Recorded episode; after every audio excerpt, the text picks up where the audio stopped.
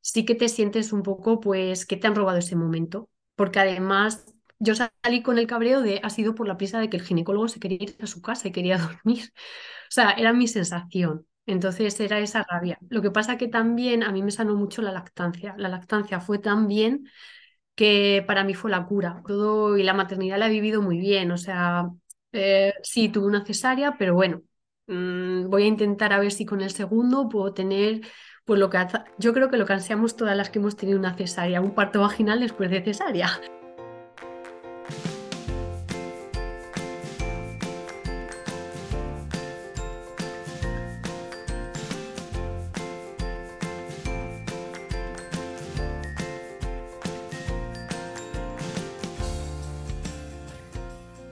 Bienvenida, esto es Planeta Parto, el podcast en el que hablo con mujeres sobre sus relatos de parto y la manera única en la que dieron a luz a sus bebés. Aquí vas a descubrir un mundo de relatos positivos y empoderadores sobre el parto. Yo soy tu anfitriona, Isabel Anthony, mamá de tres niños y activista a favor del parto respetado. Acompáñame cada semana y escucha relatos emocionantes, conmovedores e informativos que te ayudarán a conocer y vivir el parto de otra manera.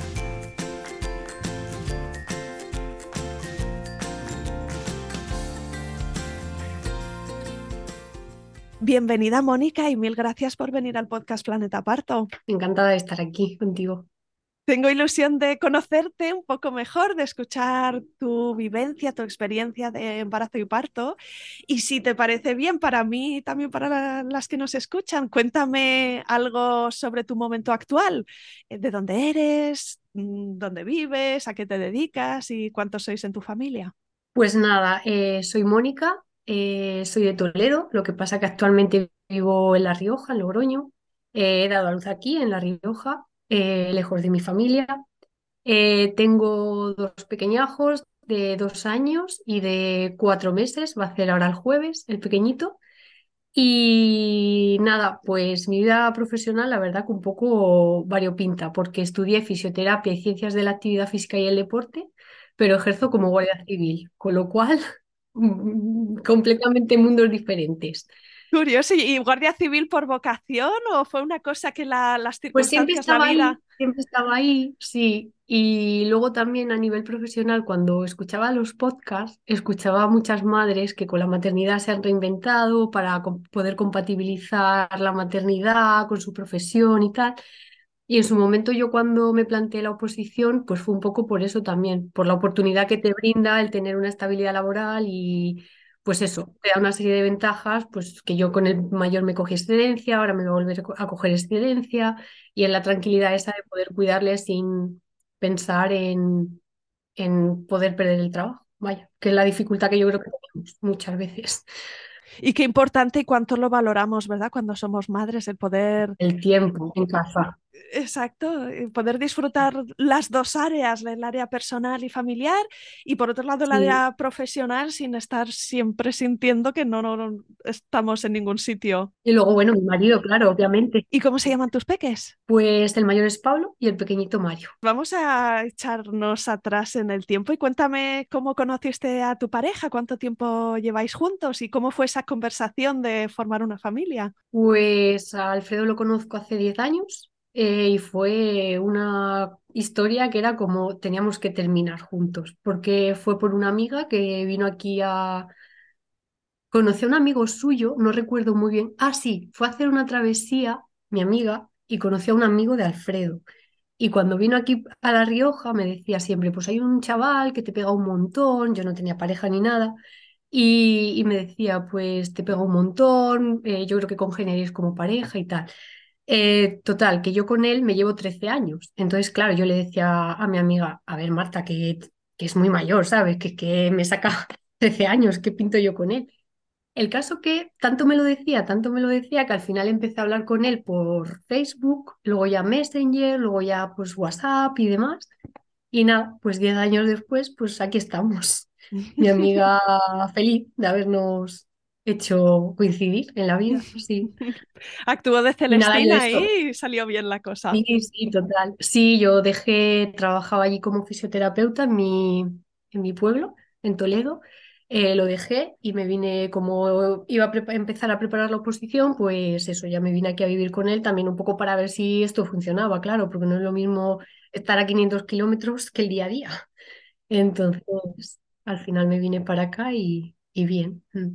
Y cuéntanos un poquito cómo fue esa conversación, si los dos teníais la misma idea de que os gustaría formar una familia, si uno tiraba más que el otro, cómo os pusisteis de acuerdo, cómo ocurrió. Pues yo es que lo de tener hijos eh, entraba en mis planes. O sea, de hecho, si no encontraba pareja, sabía que los iba a tener sola, porque me, siempre me han encantado los niños. Entonces, esa conversación siempre se la he hecho, o sea, quiero tener hijos y además coincidíamos en que sí que no nos importaba tener familia numerosa, o sea, tener más de uno, dos, o sea, sí, sí que estaba ahí. Lo que pasa que también es verdad que ahora estás con los dos y dices, ¡buf! Madre mía, lo, la expectativa, la realidad. Pero bueno, bien, bien. Lo que pasa que eso es mucho trabajo, es mucho trabajo. Eh, además es que los tienes bastante cercanos en edad, ¿no? Entonces se te, se te ha sí. juntado, eh, se te ha Las juntado rabietas del mayor con la demanda del pequeño, sí. Pero bueno, al final, pues como digo, todo el mundo pasa por ahí y lo ha superado, así que ya está, una etapa de la vida que hay que pasar.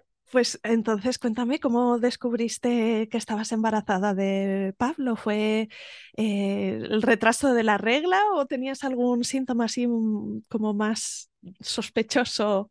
Nada, yo cuando escuchaba los relatos de otras mujeres cuando estaba embarazada, yo decía, pues que yo no sentía absolutamente nada, cero. Y fue un día que yo iba a yoga por la mañana y luego después iba a la escuela de idiomas. Y en la escuela de idiomas pues me dio un mareo. Entonces, eso fue un martes. El jueves me repitió, pero ya como con sudores fríos, y le dije a mi marido, oye, ven a por mí, que a urgencias. Digo, porque no sé, el otro día me dio un mareo, pero se me fue. Digo, pero es que hoy me ha vuelto a dar. Digo, ya me siento un poco, no sé. Y dije, voy a ser el yoga, que me habré quedado fría, no lo sé. Total, que fui urgencias y bueno, pues te hacen lo típico, la tensión, eh, temperatura, tal y cual. Y claro, le dije, sí que llevo un retraso de cinco días, creo que era. Y es verdad que yo era muy puntual con la regla, pero pues yo qué sé, sin... no me había pasado más veces, pero bueno, de esto que estás ahí, que te quieres quedar embarazada y dices, no me voy a hacer ilusiones. Entonces le dije, puede haber posibilidad de embarazo. Entonces, claro, ya vino con, con la, con la, con el diagnóstico y me dice, pues es que ha dado positivo. Y claro, digo, pues verás cuando salga a la sala de espera y se lo diga a mi marido. Y claro, se quedó blanco. Dice, pero en serio, pero esto ya, digo que sí, que estoy embarazada. Entonces ahí fue el inicio de, de este embarazo, del primer embarazo, vaya. ¿Y tuviste más mareos después? O sea, no sé si es una No, cosa quizá de sea, bajada de tensión. Sí, supongo que sería un poco mi cuerpo, la aceptación ahí, no sé, o pues yo qué sé, sí, bajada de tensión, como iba el yoga, igual también tanta relajación, al final me relajaba demasiado, no lo sé. Pero es verdad que luego ya todo lo demás, muy bien. Sí que he sentido en algún momento un poco de sueño, pero ni vómitos, ni mareos, ni nada, ni malestar, nada. Al principio del embarazo, muy, muy bien, la verdad. Sí. ¿Y el seguimiento del embarazo, dónde elegiste hacerlo? No sé si con la seguridad social o con- tenías alguna mutua. Sí, por el trabajo eh, tenemos opción a elegir un seguro privado, entonces yo estaba en seguro privado y me llevaba todo el embarazo un ginecólogo. Creo que en la seguridad social lo lleva la matrona, pues a mí me llevaba el ginecólogo. Y, y nada, pues tenía revisiones mensuales con él. ¿Y eh, las visitas eran siempre con el mismo profesional? sí, en mi caso sí, porque es como que tú eliges y él te hace todo el seguimiento. mm, Eso está bien. que pasa ¿Y en tu experiencia cuando ibas a hacer las consultas, él estaba eh, a la way, ¿no? de tu caso? Porque esto es algo bonito, ¿no? Cuando nos hace el seguimiento el mismo profesional, que ahí sí que existe la posibilidad de que se vaya construyendo mm. una relación, ¿no? Porque llegas y él tiene tu historia y si se ha preocupado, pues a lo mejor la ha mirado antes de que eh, entraras en consulta para darte una atención así como más de, de calidad y más humana. ¿Cómo fue en tu caso? Pues yo tengo que decir que no recibí ese trato. O sea, para mí era una relación muy fría de profesional. O sea, sí, te hago la ecografía que te tengo que hacer, te mando lo que te tengo que mandar, las pruebas que tengo, pero no he sentido esta cercanía o ese cariño o esa calidez que yo creo que en ese momento se necesita. No lo sé, igual no, no había compenetración entre él y yo, o de hecho cambié luego de ginecólogo para, para Mario, para el segundo embarazo porque no encontré, o sea, yo ahora te contaré cómo, se, cómo transcurrió el parto, pero eso, no, no conseguí ese feeling con él. Me, me resultaba una persona fría. No digo que no fuera profesional, porque creo que sí que es buen profesional, pero creo que es una persona fría.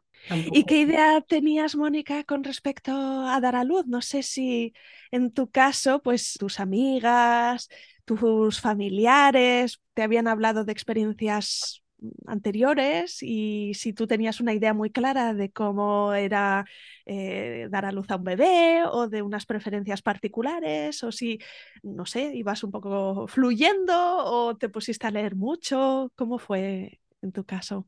Pues en el segundo trimestre fue pandemia porque yo di a luz en 2020, entonces confinamiento y claro, yo estuve yendo a preparación, o sea, a pilates embarazada, yoga embarazada, pero de repente todo eso paró.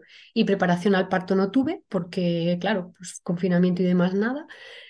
Y yo la verdad que me quedé un poco, no sé, asombrada de haber estudiado fisioterapia, que se estudia el cuerpo, y descubrir en el tercer, en el segundo trimestre de embarazo lo que era la placenta. O sea, había pasado como mujer toda mi vida pensando que la placenta era la bolsa amniótica. Y claro, cuando leyendo libros, porque mm, de repente, no sé por qué, apareció en mi vida una chica que se llama Lucía Liencres, que es una, yo, una, una profesora de yoga, que hablaba sobre sus tres trimestres de embarazo. Y entonces hablaba pues, de parto natural, parto vaginal, eh, pues epidural sí, epidural no. Y a raíz de ahí yo empecé a leer un montón y me volví quizá un poco loca, porque la verdad que me compré un montón de libros, en la biblioteca leí un montón, guay, me apasionaba. Lo que pasa que sí que me chocó eso, el decir, como mujer y como fisioterapeuta, no saber lo que era la placenta, joder, o sea, me parece un poco fuerte, ya como conocimiento personal, o sea, no sé. Sí, es curioso cómo vivimos al margen de nuestra, nuestra maternidad hasta que nos llega el momento y luego cómo a menudo nos pasa lo que a ti, ¿no? Que de pronto nos sumergimos en esos meses de embarazo y leemos y absorbemos toda la información y se convierte un poco como en monotema, pero porque nos apetece informarnos mucho. Claro, y saber de ti y de tu proceso y que tú vas a pasar por ello. Entonces, pues eso, empecé a leer bastante, leí pues sobre el parto, el embarazo, sobre todo sobre el parto porque la verdad que eso, no sé si también por haber estudiado fisioterapia, pues todo el control del cuerpo, cómo puedes hacer para que todo fluya mejor, pues no sé, me llamó mucho la atención, sí. Y empecé también a seguir cuentas en Instagram, que no tenía ni Instagram, y a raíz de ahí pues ya me hice Instagram, porque, joder, hay información muy valiosa. Entonces ahí también me informé un montón, sí.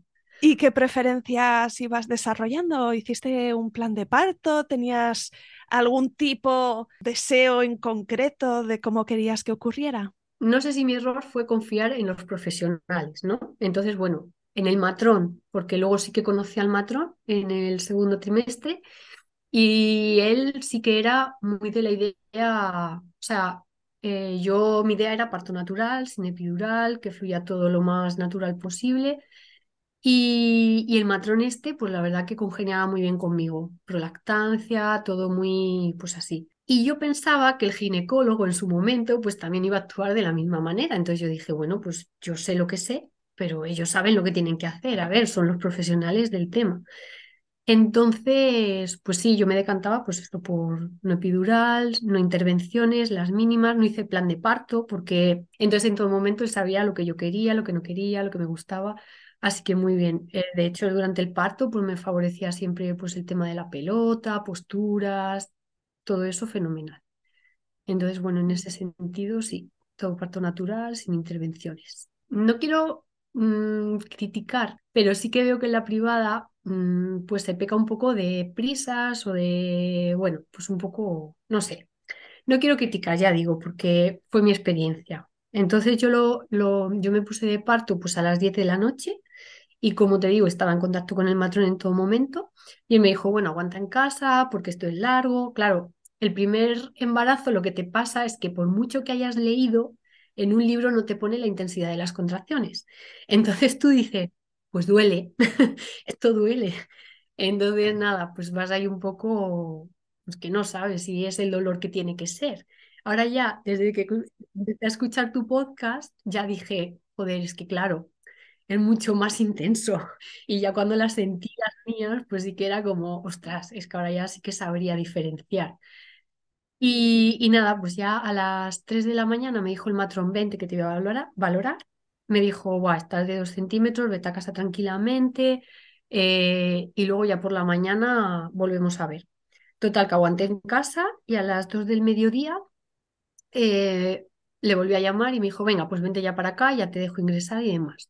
Y estaba de dos centímetros, una cosa así, eh, de dilatación, pero el cuello no terminaba de borrar. Entonces, nada, eh, me metió ahí en la habitación, sí que me puso monitorización continua que, y con cable, que eso sí que impedía mucho el movimiento. Entonces, bueno, que me podía mover con la pelota en la cama, tal, pero claro, no podía hacer ni paseos fuera de la habitación ni nada así, porque estaba atada la máquina. Entonces, bueno, el, el latido fetal bien, yo bien. Lo que pasa que, pues eso, cada dos horas me hacía tactos y hubo un momento que no avanzaba, el, no avanzaba la dilatación. En cuatro creo que era. Entonces me dijo, eh, te puedo romper la bolsa como una manera, mm, por así decirlo, menos invasiva de hacer que progrese. Dice, porque así te van a aumentar las contracciones y, y posiblemente se acelere, porque también al romper la bolsa, pues la cabeza va a bajar, al bajar vas a borrar más rápido el cuello y todo va a ir eh, más rápido. Vale, pues rompe la bolsa, porque ya te digo que yo en él confiaba bastante, porque sí que era una, él tenía la misma visión y la misma filosofía que yo de cara al parto. Entonces, nada, eh, cuando me rompió la bolsa, sí que aumentó muchísimo el dolor de las contracciones. Ahí sí que, porque yo, claro, él sabía que no quería epidural, así que sin epidural. Y ahí sí que noté muchísimo el dolor. O sea, ahí sí que me... Y además me iban todas a la espalda, muchísimo dolor hacia la espalda, zona de los riñones y así. Y, y nada, pues así estuve pues un montón de tiempo. O sea, ya las... Es que como que en 6 centímetros me estancaba y no avanzaba. Y ya hubo una vez que sí que me dice, bueno, estás de 8, te voy a pasar al paritorio. Me llevo al paritorio y allí me dijo, para un poco analgesia, dice, si quieres usamos el óxido nitroso. Total, que vino el anestesista y me ponía la mascarilla esta, pero yo no la... O sea, no, no sé si es que yo no sabía usarla o si yo estaba tan pendiente del dolor que no me concentraba en respirar. Concentraba en respirar, perdía la, el control de mi cuerpo. Entonces, ese momento lo recuerdo un poco, pues eso, que no estaba pendiente de mi cuerpo, que estaba pendiente de la mascarilla, que no me concentraba en mí, que, buah.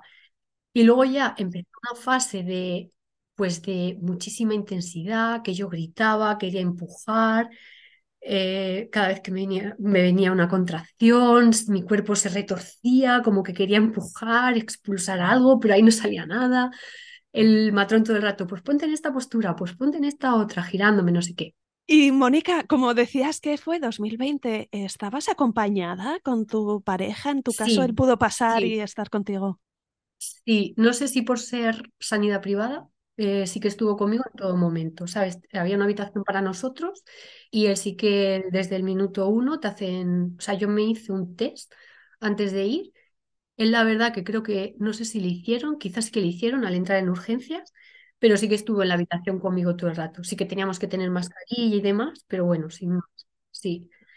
Y, luego en, el, en la zona esa de paritorio, donde te digo que me daban las ganas de empujar y todo eso, ahí también lo dejaron venir. Ahí también estaba conmigo todo el tiempo y, y sí, sí estaba conmigo. O sea, que el cuerpo te pedía empujar. Cuéntame, el, el, matrón te iba sugiriendo, ¿no? Diferentes posturas y tal, pero me da la sensación como que no estabas tranquila o no estabas a gusto. Sí, eh, yo creo que estaba un poco ya mm, desconectada de mi cuerpo, o sea, no, sé, era como que, pues eso, al meterme lo de la mascarilla, yo ya no estaba concentrada en, en mis sensaciones. Sí que las sentía porque no tenía epidural, porque sí que en la habitación hubo un momento que dudé. Llevaba tanto dolor que me decía el matrón, ahora es el momento de epidural, epidural si quiere. Y, él me, y el matrón me decía, estás aguantando muy bien. Yo, a ver, si quieres el parto natural y tal, dice, yo te diría que no te la pusieses. Y mi marido igual me decía, jo, Mónica, pues si ya has aguantado, pues aguanta, porque en la habitación yo sí que tenía mi música, mi parto positivo de Carmen Moreno, tal y cual, pero, pero no, ahí ya cuando me pasó al otro, a la otra habitación, pues no sé, fue un poco ahí desconexión de mí misma. Entonces, pues eso, yo actuaba un poco mm, de forma instintiva, lo que el cuerpo me decía, me retorcía, gritaba, me agarraba.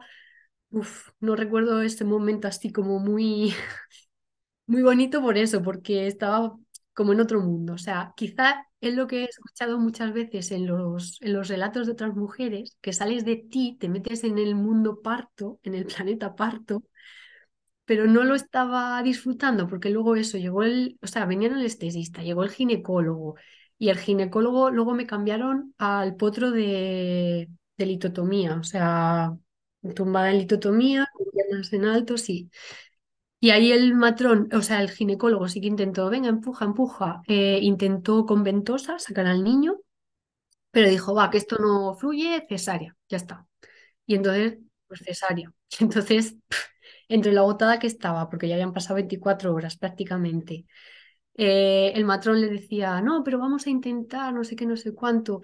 Eh, y el ginecólogo le decía, que no me fastidies, Raúl, que no sé qué, que no sé cuánto, que ya vale, en cesárea. Bueno, pues ya está. Es lo que te decía al principio. Eh, tú confías en ellos, piensas que, que eso no va a progresar de ninguna manera y ya está, pues cesárea, pues cesárea. Y entonces ya, pues, allá mi marido ya sí que se lo llevaron. El ginecólogo se enfadó porque no tenía la epidural, como diciendo, ahora hay que dormirle, esperar más rato. Y fue como, joder, o sea, tanto te molesta que es tu profesión, ¿sabes? No sé, eso, esa experiencia fue un poco de decir, jolín, que te dedicas a esto, ¿sabes? Que no estás mirando coches, o sea, no eres un mecánico de coches. Entonces, por eso te digo que ahí ya fue cuando dije, bueno, si tengo más hijos, este no va a ser mi ginecólogo. Y nada, pues la cesárea, eso, me pusieron la raquídea, eh, la anestesia, anestesia raquídea. Eh, me tapan, o sea, lo típico que tapan y demás, que pues nada, lo que no me hicieron fue atarme las manos, que es algo que no entiendo, porque te tienen que atar las manos en cesáreas, que sí que he visto que lo hacen. Y, nada, pues eso, empezaron con la operación y de repente ya escuché al niño que lloraba. Eh, el matrón me lo asomó un poquito, me dijo, mira, este es Pablo, no sé qué, se lo llevó eh, y nada, me, cosieron y demás. Y sí que es verdad que igual, ese momento es un poco frío porque te quedas ahí, que te cosen, que parece que te están operando una rodilla o el bazo y lo que has tenido es un hijo, entonces te quedas, yo qué sé, como diciendo, pues en algún sitio está mi hijo. Que no tienes ese momento de piel con piel que de alguna forma es como el, trofeo, ¿no? El, después del trabajo realizado. Claro. Y entonces, pues eso, a, a, mi pareja sí que le dijeron que si lo quería coger para hacer el piel con piel, pero él dijo, le daba miedo y dijo, no, no, no, que me da un poco de miedo, no sé qué. Entonces, bueno, le pusieron ahí en una lamparita de estas de de infrarrojos y demás. Y luego ya sí, cuando, mientras me cosían, ya sí que me lo trajeron y ya sí que, lo que pasa que lo traían vestido. Entonces, bueno, yo al niño lo tenía encima de mí, pero vestido, mientras me cosían y demás. Y luego ya cuando terminaron de coser me pusieron en, como en, otro, en otra zona para ver si se me despertaban las piernas y demás. Y ahí ya sí que vino el matrón y me enganchó al pecho, que se enganchó súper bien desde el primer momento. Y nada, bueno, pues ya me centré en la lactancia y todo lo demás como que se, se olvidó. Estuve ahí como dos horas a ver si todo iba bien y ya me subieron a la habitación. Claro, yo te oigo contar la historia y por un lado me parece que, que todo estaba siendo como debía ser, ¿no? Porque al final un trabajo de parto no es un trabajo necesariamente rápido. Hay partos precipitados, pero en la gran mayoría de casos pues el cuerpo se va abriendo poco a poco y si es sin epidural pues se va abriendo con dolor. Avances pues progresivos y, y lentos. Pero también te oigo decir que ¿no? Explicarlo de una forma como que no fue exactamente como querías, pero que en su momento tampoco te resultó en exceso traumático. No sé si es así o si quizá luego tuviste que procesar un poco y decir, ostras, pues sí que me da pena, ¿no? El, el, que acabara de esta forma y que se escapara de mi control. Sí, sí, me dolió, me dolió un montón. O sea, de hecho la cesárea me dolió mucho. Lo que pasa que es verdad, me dolió mucho internamente, no físicamente. Físicamente, pues bueno, es una herida, curó y demás. Pero físicamente sí que fue un poco de decir, jolín, con todo lo que había leído, con todo lo que me había preparado, que había hecho mi yoga, mis estiramientos, mis posiciones, la pelota, sí que te sientes un poco, pues, que te han robado ese momento. Porque además yo salí con el cabreo de, ha sido por la prisa de que el ginecólogo se quería ir a su casa y quería dormir. O sea, era mi sensación. Entonces era esa rabia. Lo que pasa que también a mí me sanó mucho la lactancia. La lactancia fue tan bien que para mí fue la cura. O sea, eh, de hecho me apunté al grupo de, de lactancia que hay aquí en La Rioja, hice un curso de asesora de lactancia, sea, que luego ha sido como todo, y la maternidad la he vivido muy bien, o sea, eh, sí, tuve una cesárea, pero bueno, mm, voy a intentar a ver si con el segundo puedo tener, pues lo que yo creo que lo que ansiamos todas las que hemos tenido una cesárea, un parto vaginal después de cesárea. Entonces, pues empecé a leer pues sobre partos vaginales después de cesárea, sí. Y además que es que la rabia que me daba era, como yo le decía a mi marido, Dios, que en el momento del parto no ha habido nada mal. O sea, de momento, o sea, el niño mm, estaba bien, yo estaba bien, las constantes mm, eh, de ninguno fallaban, mi embarazo había ido todo súper bien, o sea, no había factores de riesgo. Vuelvo a repetir, creo que fue la prisa del ginecólogo y es lo que peor te sabe. Pero bueno, ahí se quedó para enterrar, porque al final no te sabe, o sea, no te saca de nada el, el tener esa rabia ahí o el... Pero la utilizaste un poco como oportunidad, ¿no? De trampolín, de decir, bueno, la próxima vez y a ver qué puedo mm. hacer distinto para que esto ocurra y como muy claro que la dirección era de con otro profesional que me vaya a apoyar en mi deseo, ¿no? De una forma más explícita y más acordada desde un principio de esto es lo que yo quiero. Así que me imagino que ibas ya apuntando a voy a buscar a un ginecólogo que apoye a mujeres que quieren un parto vaginal después de cesárea, que tampoco son todos, ¿no? Hay algunos que te dicen, no, no, directamente a cesárea, si has tenido una, tienes que tener más, pero ¿qué hiciste entonces para el, el segundo parto en esa preparación? Hablé con el matrón y directamente le dije, como él trabaja con todos los del seguro privado, porque me planteé cambiarme a la sanidad pública. Pero claro, también tiene una serie de beneficios que, que bueno, pues dije, venga, sigo en el seguro y, que el matrón me indique un poco a ver qué ginecólogo puede ir más en sintonía conmigo. Entonces eh, le pregunté, me dijo, pues mira, está esta o esta. Entonces, nada, llamé para que me diesen cita y, y bueno, con la segunda ginecóloga, con la segunda mejor, mejor conexión. Pues Mónica, explícame de qué forma fue distinto el segundo embarazo del primero o fue completamente igual, te encontrabas bien, eh, tuviste sensaciones distintas. Desde luego cambia el hecho de que ya tienes un bebé por ahí, eh, en tu caso ya correteando y que requiere tu atención. Cuéntame, ¿cómo fue diferente esta segunda vez? Pues nada, el segundo embarazo eh, llegó en un momento de cambio profesional que yo no me esperaba. Justo habíamos estado también con COVID eh, y fui a la farmacia a pedir un test COVID y un test de embarazo y se me quedó la farmacéutica como diciendo, vaya, hoy va de test la cosa. yo, pues sí, hoy va de test. Total, que, dio positivo. Y, y, por la noche cuando llegó mi marido de trabajar, le di el test y me dice, ah, este es el de Pablo del COVID. Digo, eh, no, digo, es un test de embarazo. Dice, ah, vale. Y además le había metido el papelito con lo que quería decir, si daba positivo. Y, dice, ¿y esto qué es? La cruz. Digo, jolín, que estoy embarazada. Dice, jolín, tal. Claro, como estábamos con lo del COVID, era como, madre mía, mm, estoy pensando en test, no en test de embarazo. Así que nada, fue ahí un poco, sí, que Mario llegó inesperadamente. O sea, inesperadamente, que sí, lo estaba en proyecto, pero vaya, Llegó cuando él quiso, ¿no? Él decidió un poco la fecha. ¿Y cómo te encontrabas físicamente? Pues muy bien, o sea, si es lo que te digo, yo mis embarazos no me dan ninguna señal de que están ahí, simplemente, pues eso. Y bueno, con Pablo nunca me llegué a hacer test porque como fui a urgencias, pues ahí ya me lo dijeron. Y en cambio con este, pues sí que dije, bueno, son cinco días de retraso, voy a ver qué pasa. Y, y mira, pues sí, dio, dio positivazo, vamos. Porque además, de hecho, me, lo hice por la tarde, que dicen que te lo tienes que hacer con la primera orina y tal, y yo no aguantaba. Yo dije, bueno, yo me lo hago ya y si sale, y, jolín, dio un positivazo enorme. Sí, sí.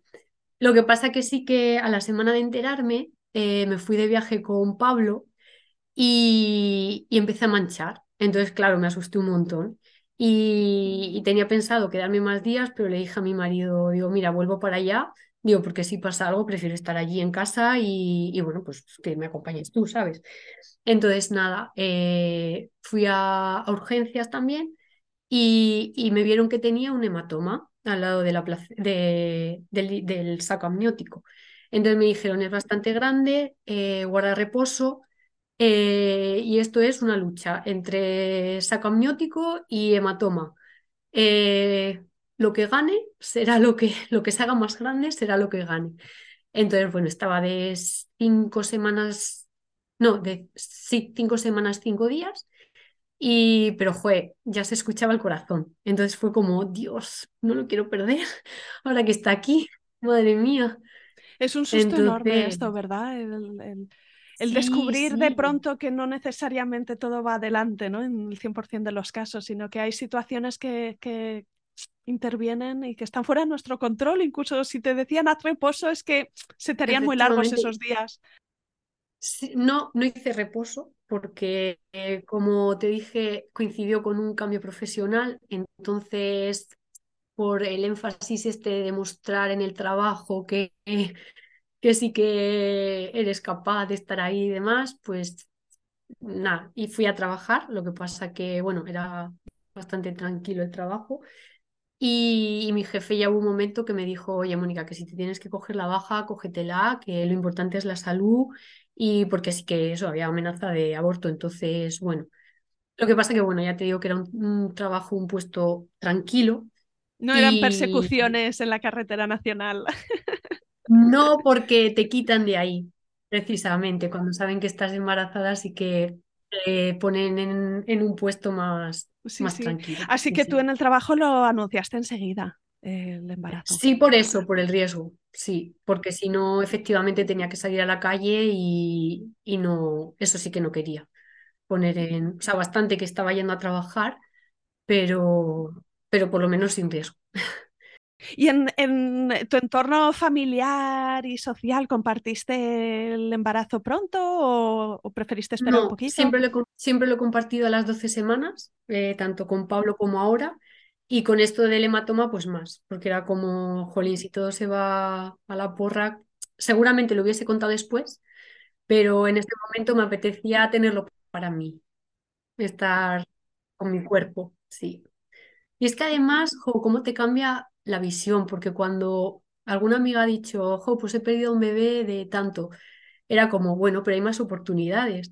Pero es verdad que cuando, joder, te embarazas, sí que dices, es que está aquí, es que ella escucha su corazón, es que, jolín, no quiero que se vaya.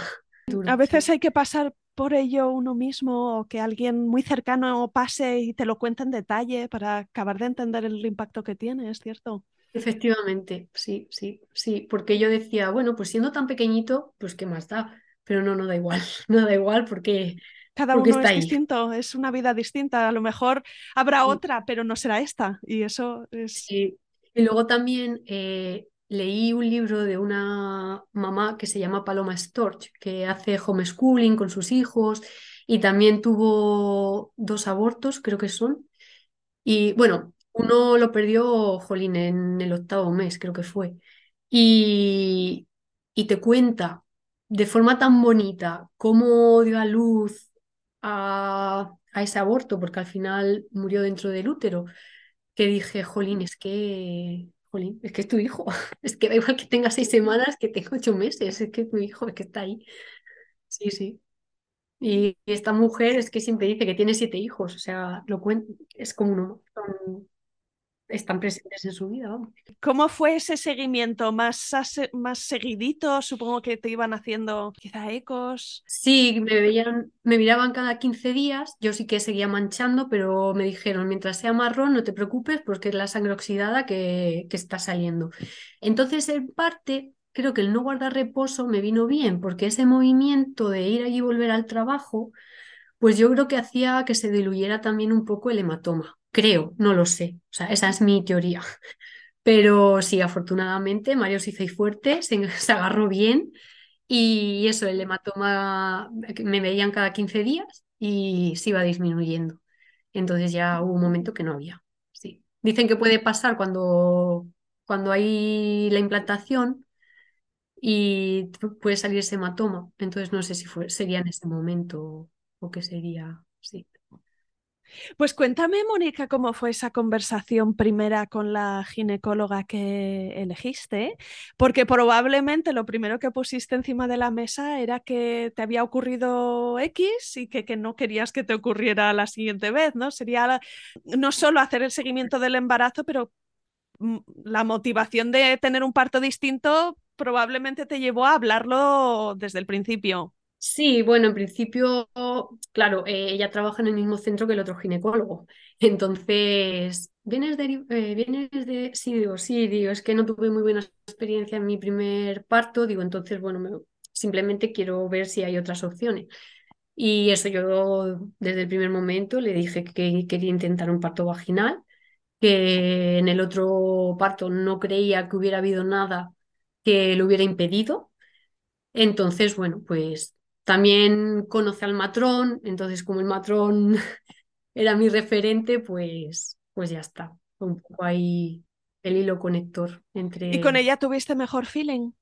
Sí, sí, no deja de, no sé, no deja de, no, no siento ese arropo que a lo mejor deberíamos tener en ese momento, pero bueno, bien, o sea, la verdad que era una, no sé, si por ser mujer, no lo sé, pues bien, Tampoco tuve grandes, eh, pues, por, ejemplo, sí que me dio lo de la intolerancia a la glucosa, no llegaba a ser diabetes gestacional. Y como yo había leído tanto, pues yo les ponía siempre mi, todo lo que había leído, ¿no? Entonces, como sé que te puedes hacer un control con glucómetro y demás, pues yo le dije, oye, mira, me doy otra segunda prueba, yo sé que no tomo mucho hidrato, entonces puede haber sido un falso positivo y demás, y lo entendió. Entonces me dijo, bueno, pues tráeme los registros de tal, en ese sentido sí que me sentía como más, no sé si yo empoderada, porque había pasado ya por un primer embarazo, o más abierta a comunicarme con esta persona, con esta ginecóloga. Pero bueno, ya sí que era receptiva también. El otro señor es que era muy frío, entonces no me daba pie a comentarle posibles alternativas.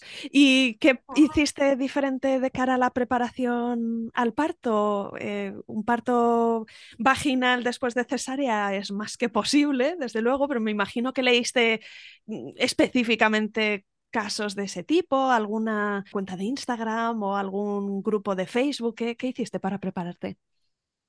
Mm, leí sobre todo de Ivone Olza, que es la referente, yo creo, de cesáreas aquí en, en España. Y luego pues me volví a releer todo lo que tenía de Ina Maigaskin, de Isabel del Castillo. Eh, bueno, pues hice también em, gimnasia para embarazo. O sea, realmente no hice nada diferente. Lo único que sí que al no estar confinados podía caminar. Era lo único diferente que podía hacer. Pero, pero de preparación es que para el primero me preparé muchísimo, muchísimo. Entonces todo ese conocimiento ya lo tenía. Muy bien, pues ¿cómo se fue anunciando Mario? No sé si llegó de pronto, una noche, con las contracciones ya en marcha o con una rotura de bolsa o si se fue anunciando poco a poco. Mm, cuéntame. Pues en la semana 31 estuve ingresada porque una noche tuve muchas contracciones. Entonces fui a urgencias, aguanté toda la noche porque dije, igual se pasa, pero no se pasaba. Entonces fui a urgencias y me dijo la ginecóloga de guardia, pues estás borrando cuello, dice, te vamos a dejar ingresada, te tenemos que poner, a él le pincharon corticoide, bueno, me lo pincharon a mí, claro, pero corticoide para madurar los pulmones y a mí me dieron medicación para intentar frenar las contracciones. Y estuve una semana ingresada. Y bueno, de momento ahí se mantuvo y bien, salí de, del hospital y aguantó al final hasta la semana 40 más 3, porque Pablo fue 40 más 1, este fue 40 más 3. Y, y, y muy bien, o sea, empezó con contracciones a las 2 de la mañana eh, y a las 12 del mediodía, o sea, a las 7 de la mañana, yo ya le dije a mi pareja, yo desde las 2 hasta las 7 estuve yo sola, con mi pelota, con mi música y con mis historias, y ya a las 7 de la mañana le dije a mi marido, oye, eh, vamos a avisar que vengan a por Pablo, porque, claro, tenía que quedarse con alguien. Digo, vamos a avisar que vengan a por Pablo, que yo creo que esto ya está en marcha. Y nada, vino mi cuñada, lo recogió y nos quedamos aquí en casa y ya a las 12 le dije, yo creo que esta intensidad se parece a cuando me rompió el matrón la bolsa la otra vez. Sí, pero no sirvió de nada, porque llegué allí y me dice, uy, estás todavía de dos centímetros, vete a casa. Digo, pues vaya, digo, pues o yo me he olvidado de lo que dolía o es que esto es muy intenso y se me había olvidado. Entonces, nada, me- nos vinimos a casa y ya, pues eso, a las 3 del mediodía yo le dije a mi marido, vámonos, que yo creo que ya sí, que no sé qué, que no sé cuánto. Total, que yo me acuerdo que cuando leí la primera vez libros, había una frase que, me la apunté en la agenda que decía, si dudas si estás de parto o no, es que no estás de parto. Y efectivamente era como, si yo en ese momento podía decir que yo creo que sí, que yo creo que sí, es porque no estoy de parto realmente. O sea, cuando estás de parto, estás de parto, no hay duda, dejas de estar en ti. Que fue lo que me pasó la otra vez con Pablo. En el momento que dejé de estar en mí, ahí sí que estaba eh, de parto completamente.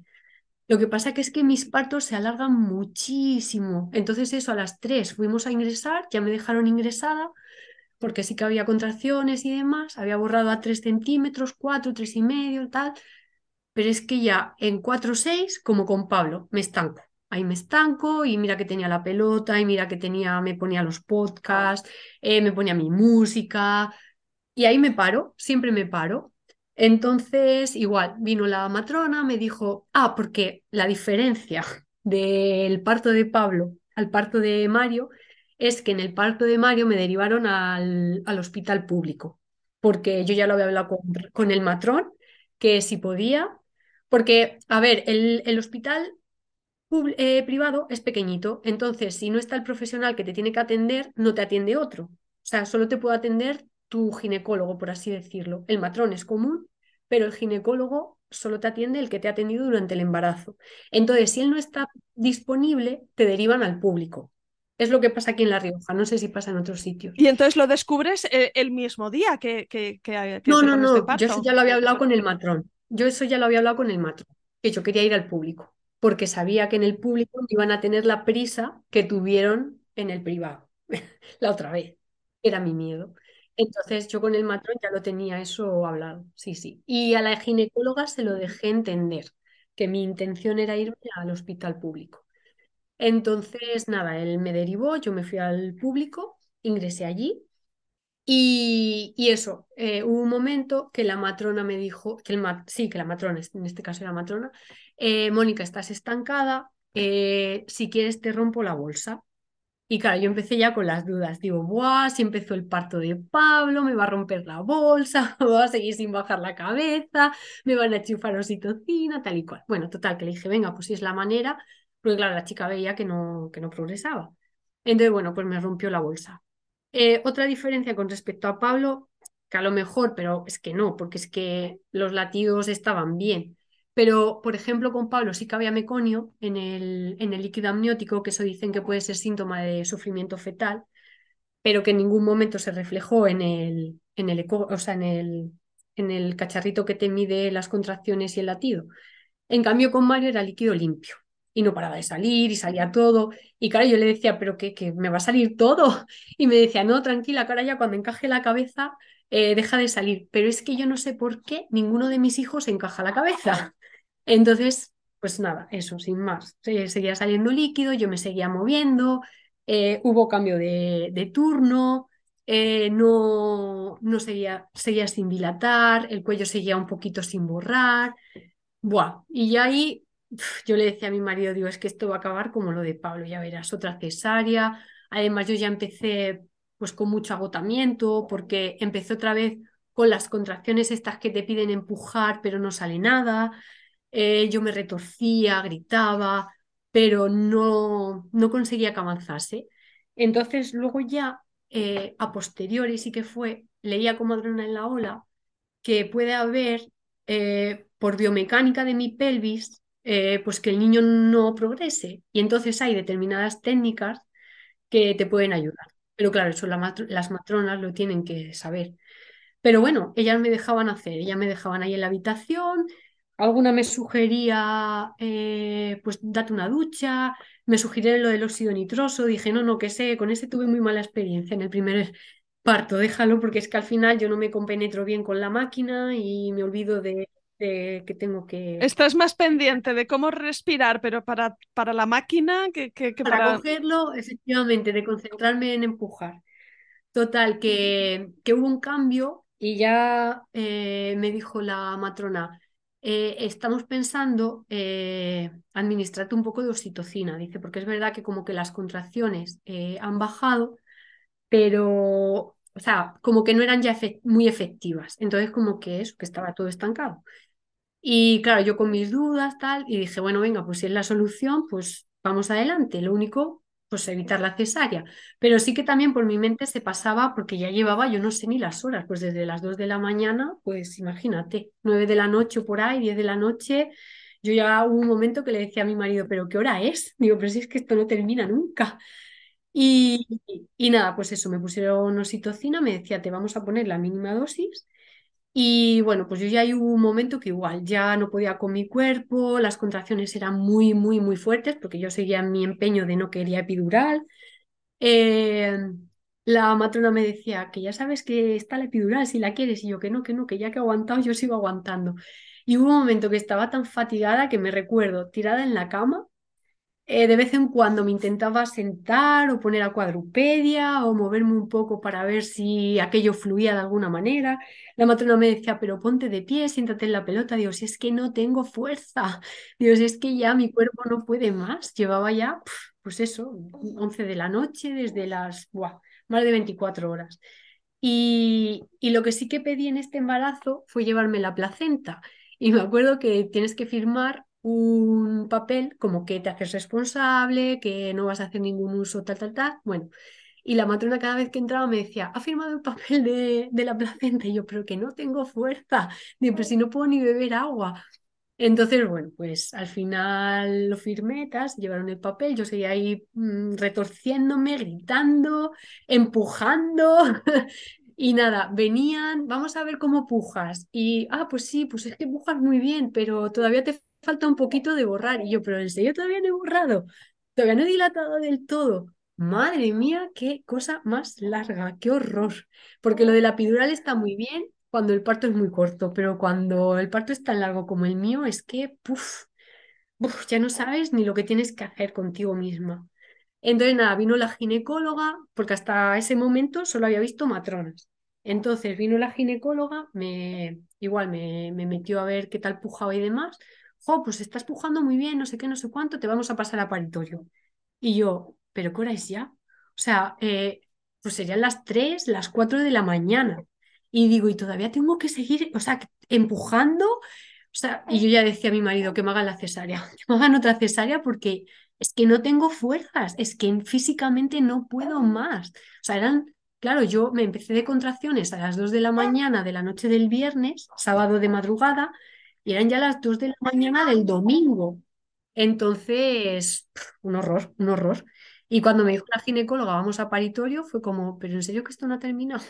Entonces, nada, me pasaron a paritorio y ahí ya, pues, yo no sé de dónde sacas la fuerza que tu cuerpo empieza a empujar y a empujar y a empujar y a empujar y a empujar y a gritar y, jolín, y me pusieron la lámpara de tal manera que veía cómo progresaba y veías la, el pelito y, las, y las, la matrona y las ginecólogas, venga, que lo estás haciendo muy bien, que no sé qué, que no sé cuánto. Y empujaba cada vez que venían las contracciones. Lo que pasa que sí que era como que dos contracciones me pedían empujar, pero la tercera se me iba hacia la zona del sacro, muchísimo dolor hacia el sacro. Y, y nada, y empujar, y empujar, y yo diciendo, pero si es que esto no sale. Y ya sí que hubo un momento que vi media cabeza del niño fuera Y entonces dije, jolín, ya tiene que salir. Pero ya te digo que ahí actúa tu cuerpo. O sea, yo ya ahí no soy consciente de, cómo empujaba o cómo no empujaba o cómo estaba o cómo no estaba. Ya es una fuerza, yo cuando lo contaba a mis amigas o así, yo decía, es que es algo fisiológico que tu cuerpo hace, que tú controlas. O sea, si yo hubiera tenido que empujar conscientemente, de verdad que no hubiera podido, porque ya en la cama no, no podía, no podía, no podía más. Pero ahí yo no sé de dónde sale la fuerza. De verdad que es, como dicen, algo fisiológico que la mujer sabe hacer y que sale solo. Animal, animal. Yo lo que digo siempre, animal. Claro, pienso, pero ¿por qué estabas empujando cuando estabas en la habitación todavía? Me salían ganas de empujar, pero no había avance. Si era lo que me decían las chicas, dice, tú cuando sientas ganas de empujar nos lo dices. Y yo, claro. y yo decía, pero si es que ya me salen ganas de empujar. O sea, yo los, los gritos. Pero no eran las, mismas ganas de empujar que cuando luego tu cuerpo empujaba, ¿no? Ahí sí que notabas una diferencia. Sí que eran las mismas. Vale. Sí que eran las mismas. Lo que pasa que como que no avanzaba el bebé o necesitaba más tiempo, que fue lo que me pasó con Pablo. Lo que pasa que en esta ocasión tuvieron paciencia y el parto se alargó 28 horas y con Pablo a las 24 horas, pues dijeron cesárea y ya está. Entonces por eso a mí me demostré a mí misma que se podía. O sea, y de hecho, es lo que digo, eh, Mario nació con el perímetro de cabeza más grande que Pablo y en teoría la cesárea fue por desproporción cefalopélvica, con lo cual no se sustenta por ningún lado, porque he tenido un segundo hijo con la cabeza más grande y ha salido por ahí. Entonces... Ya, esa sensación de que solo te hizo falta más tiempo, ¿no? En el primero te Efectivamente. Casi como que lo viste incluso confirmado después de que naciera Mario y dijiste, sí, sí, pues ahora ya... y de hecho me alegro haberlo confirmado. Y muchas veces le, digo a mi marido, digo, digo es que me, me, me, me inquieta el hecho de que esta ginecóloga y estas matronas esperasen y esperasen, porque eso se alargó tanto y yo empujaba tanto y no salía, que yo decía, ¿cómo tenían la certeza de que aquello iba a salir si previamente había tenido una cesárea? Pero, jolín, pues algo les diría que sí que podía salir, cosa que el otro, pues no, no me dio esa opción, no me dio esa opción. Y es la rabia que te da de decir, pues es que al final estás vendida. Así que, bueno, seguías empujando, eh, al final Mario salió y cuéntame esa sensación cuando, cuando le cogiste, eh, te lo dieron. ¿Cuál fue el primer, el primer conocer a, tu niño? Es muy bestia, muy bestia, muy bestia. O sea, es el aro de fuego que siempre escuchaba en los relatos de las otras mamás, es impresionante esa sensación. Además que cuando lo estaba sintiendo me, acordaba de los podcasts de Planeta Parto y yo decía, jolín, es que esto es lo que dicen las madres, que sientes, que te desgarras, que sale total, total. Y luego eso, pues ya sale en la cabeza y es que luego ya todo fluye fenomenal, te lo ponen encima. Buah, es que es muy diferente a una cesárea, es muy diferente. Es pues eso, tenerlo encima. Además yo lo puse Aquí sí que hice un plan de parto, pero lo único que puse era que no pinzasen el cordón temprano, que no lo limpiasen, que quería tenerlo lleno de vermix y que, mm, y que hiciéramos piel con piel. Fue mis únicos requisitos, porque vuelvo a insistir, confío en la profesionalidad de la gente que me atiende. Entonces, pues eso, yo les puse, entiendo que voy a tener un parto fisiológico, que se me va a respetar al máximo la naturaleza del parto y tal. Entonces, lo único que pido es esto, ¿sabes? Que, y que me quería llevar la placenta, ya está. Entonces, pues eso, ya cuando tuve a Mario fue como, Dios, lo he conseguido. O sea, es que al final me estoy dando la razón, por así decirlo, ¿sabes? De decir, es que en el otro caso también pudo ser y no me dejaron. Pero bueno, pude conseguir mi parto vaginal después de cesárea, que es súper chulo, la verdad. Esa sensación. Y cuéntame, ¿te querías llevar la placenta? ¿Con qué intención, qué significado tenía para ti? Pues eh, porque en el libro este de la chica esta que te digo, Paloma Storch, pues dice que una, o sea, e, ella planta todas las placentas, las, las planta, viene en una casa con parcela, entonces las pone en la parcela y planta un árbol. Entonces nosotros, como tenemos huerta, dije, primero la quería ver. Y como sabía que en ese momento del parto no iba a estar yo concentrada en ver la placenta, pues creo que es un poco por la cosa esa que te decía al principio de que me enteré en mi segundo trimestre de embarazo lo que era la placenta. Pues es decir, voy a ver la placenta, que yo pensaba que era el saco amniótico, me cago en la leche. Entonces, pues eso, un, poco también por verla, por, jolín, pues sentirla, no sé. Eh, por eso dije, me la quiero llevar. Luego también quiero hacer una impresión, porque está congelada todavía. la quiero hacer una impresión y luego pues plantar un árbol con ella, que sea, pues eso, plantarla debajo y, y que salga un árbol de ella. Que con Pablo, pues claro, no, no había leído que esas cosas se podían hacer. Y, y, de hecho la gente me decía, pero no te van a dejar porque eso es un resto biológico. Digo, bueno, pero por preguntarlo no pierdo nada. Pues la verdad que ningún impedimento, ¿eh? Simplemente tienes que firmar un papel como que, pues eso, que te la llevas y ya. Que también me parece curioso que fuera tan importante que lo firmaras en ese momento que tú estabas ahí agotada y con contracciones. de, Chica, deja el papelito y la firmita, que no estamos hablando de una emergencia. Y fue como que me dejen, por favor, que ya lo firmaré.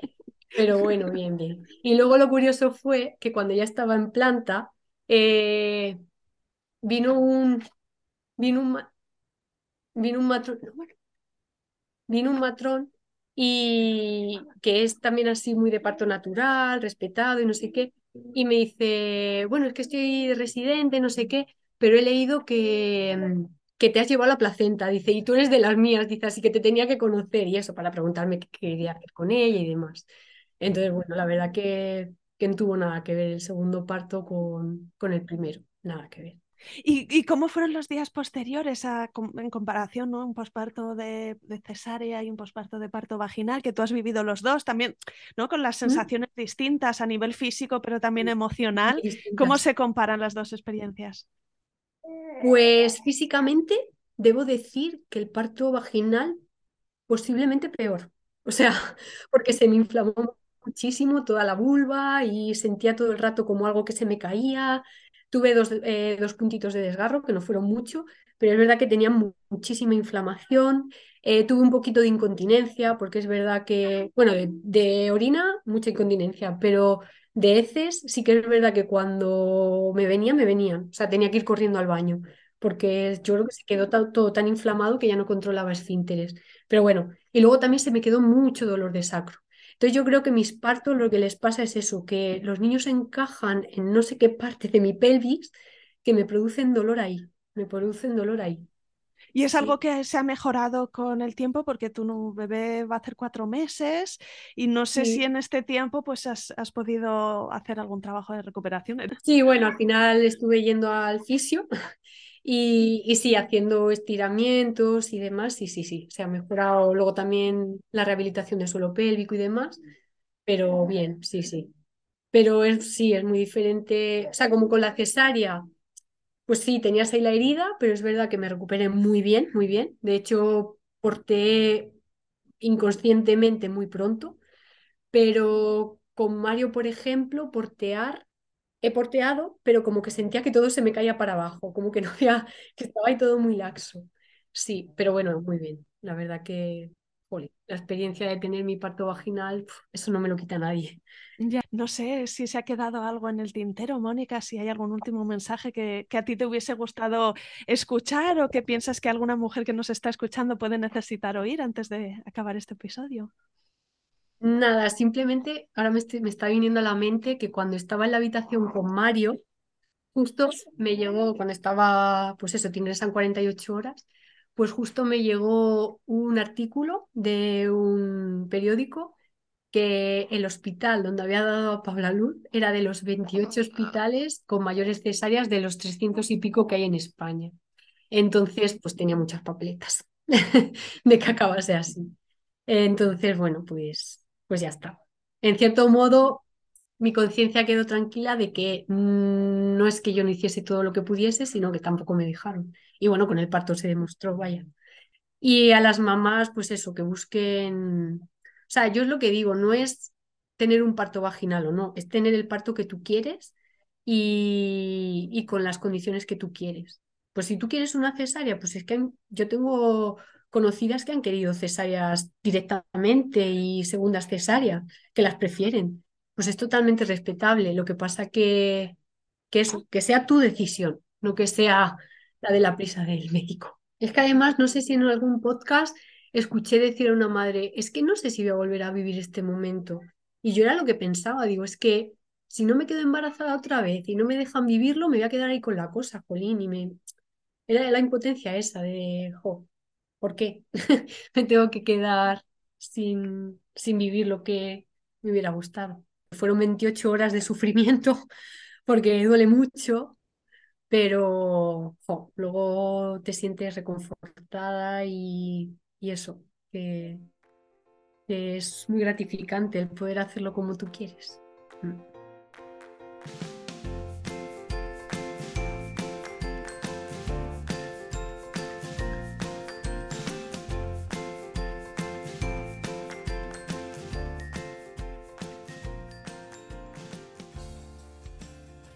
Aquí acaba este episodio.